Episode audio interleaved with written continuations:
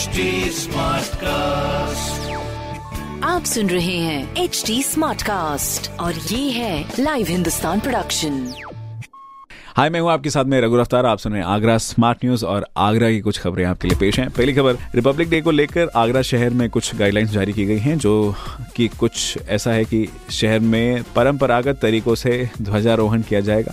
सभी सरकारी भवनों को 25 और 26 जनवरी को सजाया जाएगा। साथ ही कोविड के कारण किसी भी सामूहिक कार्यक्रम की अनुमति नहीं दी गई है और प्लास्टिक के झंडे पर भी बैन लगा हुआ है। तो ख्याल रखिएगा इन बातों का। दूसरी खबर गुरुवार यानी कल आगरा शहर में कोविड संक्रमण पीक पर देखा गया जिसमें 4,803 सैंपल की जाँच हुई और जिसमें आठ सौ इक्यानवे केसेस पॉजिटिव भी पाए गए। ऐसे में सभी शहर वासियों से कोविड प्रोटोकॉल्स निभाने की अपील की गई है। मास्क सैनिटाइजर और सोशल डिस्टेंसिंग का बेहद ख्याल रखिए। तीसरी खबर national chamber of industries and commerce द्वारा सुल्तानगंज की पुलिया से वाटर वर्क्स तक एलिवेटेड रोड बनवाने की मांग की गई है। जिस पर NHAI ने विचार करने का वादा किया है जिस पर जल्द काम शुरू भी हो सकता है।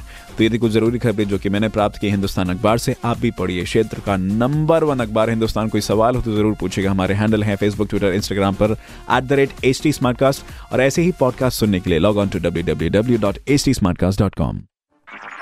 आप सुन रहे हैं एच डी स्मार्ट कास्ट और ये था live Hindustan production HD Smartcast.